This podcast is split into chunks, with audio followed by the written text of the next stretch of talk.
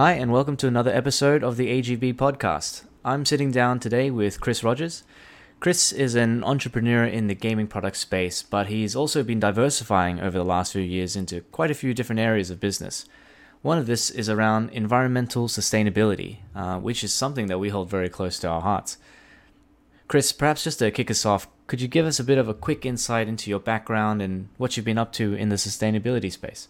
Sure, sure. Um, you know, I've been in the gaming industry for 25 years now, 10 years out on my own with my own various interests. Um, early days starting with sort of distribution, but in the last three or four years, I've developed a number of different companies. You know, one's a, a software, Traf, TrafGen Asia is a software business. I'm still involved with FabSmart, which is a small manufacturing business that delivers the fast action baccarat of the Venetian but in terms of the sustainability, I started a company um, called Kroll, Asia, Kroll Enviro Asia, which is um, a partnership with Kroll um, Australia, um, where basically we deliver environmental products um, to help, you know, not just casinos, but you know, various organisations with their sustainability. With the leading product being the Orca, which is a food digester, which allows the diversion of food waste, um, you know, out of landfill, and not only reduces that, so less trucks on the road, uh, it, it, reduces the, the CO2. So when the food is not being put into the ground, it's not releasing CO2. So, and we also do voltage optimization, and you know, we're looking at various other products. But um, you know, that's that's something that, that was close to my heart. I like sort of a bit of environmentalist myself, so it was a successful business in Australia, and um, and we, you know, I saw an opportunity to bring what they were doing in Australia successfully into into Asia, and we've now mm. got positions in Macau and the Philippines at the moment. And just you know, I was, I was just saying earlier, um, but the audience has missed it. But um, I just thought it was a phenomenal amount, the amount of food wastage uh, just in Australia alone, and I'm sure other countries as well. Something like if you were to stack all the pallets of food, uh, wasted food, just in Australia in a year, uh, those pallets would be able to reach the moon. And just thinking about the the scale of food wastage in just one country of this entire globe um, is, is staggering, really. It is. It is. And, and look, I mean, food waste in all countries is a major issue, whether it's Australia with a small population or China with a massive population and massive consumption. Um, but it's it's also the fact that you know a lot of a lot of countries, a lot of cultures overeat and waste an enormous amount of food as well. So mm. um, you know, and in terms of uh, eliminating that waste or dealing with that waste, the main option is to send it to landfill. So you know that has multiple ramifications for the environment because number one you've got a whole bunch of food going into into the ground where it breaks down and releases CO2 which is not good but you also have to truck it there. So you, you spend mm.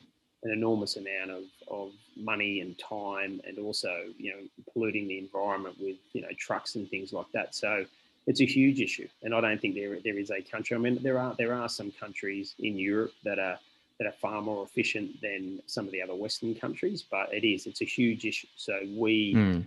you know, with our product, the Orca, where you can digest the the the waste, not all the waste, but 95% of food waste can be digested on site and hmm. processed mm. on site, um, meaning that you know you're eliminating a huge amount of um, environmental um, elements out of you know out of a country, you know. So you know, hmm. particularly a small place like Macau, very important.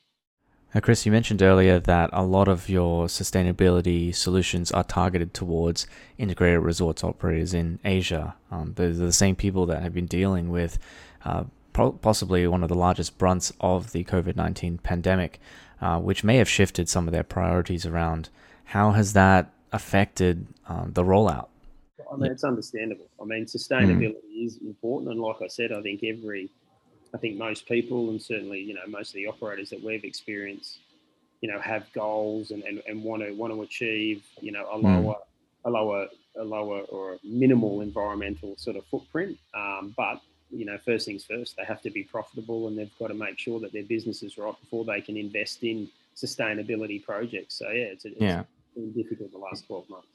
I imagine that COVID, um, where everything's now for safety reasons and health reasons, everything's now disposable. You get disposable cutlery and napkins and straws, uh, and maybe even cups as well. I mean, that would understandably take a huge hit on that um, plastics and paper wastage problem, right?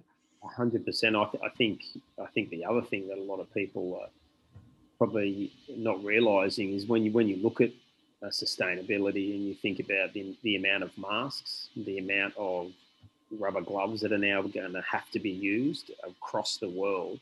You know, give you an idea, mm. it takes 36 sets of gloves to handle the vaccine from shipping it to administrating it into an arm. So you can imagine if that's 36 sets of gloves for every single person that gets vaccinated. And wow.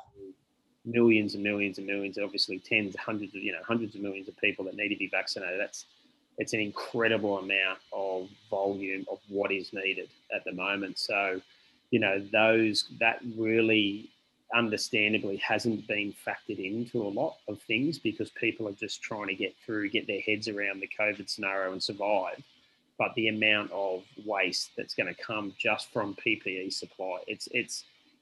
I've got a, a very a business partner of mine that's in that space and is supplying the gloves to and, and the and the masks to you know various countries, and it's it's it's in the billions, you know. Yeah.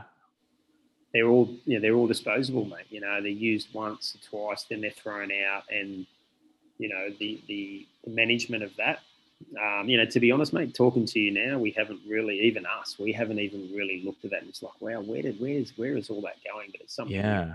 We look at because I'm just picturing a landfill just filled with PPE yeah, um, equipment.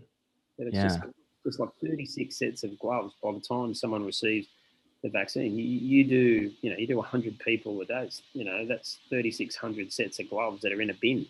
Yeah and you know we're not taught and, and, and the unfortunate thing with the with the um, vaccine is I think people think you know this is a vaccine that's going to probably need to be administered or will be needed to be administered every year because there's going to be variants. So you're talking about billions of people needing a jab to make the world safe every year. So that's you know how many people, two billion, whatever billion people, three billion people times thirty six effectively oh, every year.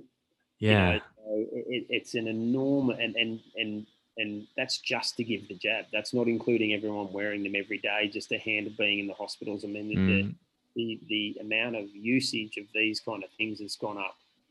You know, a million percent. Rightly so. We've got to protect yeah. ourselves, but it, you know, there's a, there's going to be another offset. If you think about where the world was going, everyone's getting rid of their plastic straws. Everyone's trying to do that. Well, then that's all just been replaced by gloves through the pandemic. Yeah every straw that we got rid of, every every disposable cut cutlery that was taken out, you know, shopping bags out of supermarkets in places like Australia, all of that work and effort is probably being counted by the amount of gloves that are going to be, you know, administered around the world. There is going to be a monumental shift in, in the amount of waste in and around um, those products. Um, so there's no doubt COVID's affected the way that we the way that you know everybody dines, the way that everyone interacts, and mm. unfortunately, you know, due to you know health reasons, there's there's also going to be a huge increase in waste in and around just being you know everybody needing to protect themselves. So yeah, I, I don't think we're we're going to fully see the impact of that for another few years, but I certainly think you know if you look at the end of end of uh, this year, 2021, there is going to be an enormous amount of waste in and around PPE supply, if you like. Yeah, just changing track a little bit here, Chris. Um, you know, given your clientele is the IR operators, when do you expect them to really start thinking about environmental sustainability again, and not so much about how to keep their lights on? Mate, it's a tough one. It really is. That's a, that's a tough one. I mean, I, I last year, I, I, you know, in, in in my own mind, would have thought that Macau would have been well and truly back on track mid last year. Um, and you know, when even when when the borders opened back up, I thought it, you know the uptake in Macau would have been a little bit stronger. I just, you know, I think Macau's done a sensational job, and and, and so countries like the Philippines, the best of their ability to try to, con- to control it. But it's very very difficult to say when you know when things are going to come back normal because the, the anomaly is you know if there's another you know there's there's a variant virus and and you know things there's there's more cases come up. You know i know sort of sitting in australia it's pretty well controlled but then out of the blue you know cases pop up and things get restricted again. So I, I'm, I'm you know i know for a fact everyone within the industry and associated with the industry really hopes that we can get some sort of stability. You know i think mm. chinese new year will be very interesting. Um, mm see how things go. Obviously in Macau, but but right across Asia as well, and even even looking at the way China's dealing with Chinese New Year and asking you know some of their uh, you know some of their citizens not to travel. I mean, again, it's sort of unheard of, but you know we live mm. in in interesting times, mate. So. You know, I wish I knew. I really do, but I, I don't. I think it's you know you've got to take each sort of week, each month at a time, and and, and mm. look at the markets and, and as confidence grows, sort of hope, I suppose, that things stay stable for, to give everyone more confidence to start reinvesting in their business, whether it's from a sustainability point of view, or gaming point of view, or whatever. I think um, there's a lot of industries that are relying on the fact that we need, you know, we need the markets to, to you know, to gain a bit of stability and, and everyone to start getting back on track.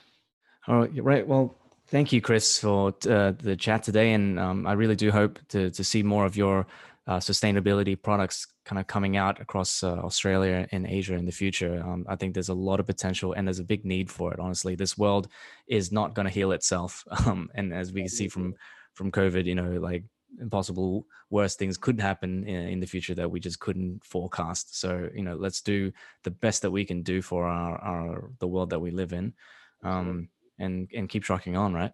Yeah, definitely, That I mean, you like you said, you know, it, it's uh, you have to be proactive, right? We can't sit back and, and consume things, and you know, you know, as you know, it's a uh, things aren't infinite. We have to manage, you know, ourselves and the planet and everything we use much, much better. So yeah, we're a very, very small part of that, but it's you know, it's all important. Everybody's got to uh, do their bit. So you know, we're hoping that you know, like you said, things come on and, and we can continue to to sort of uh, help in, in any way we can.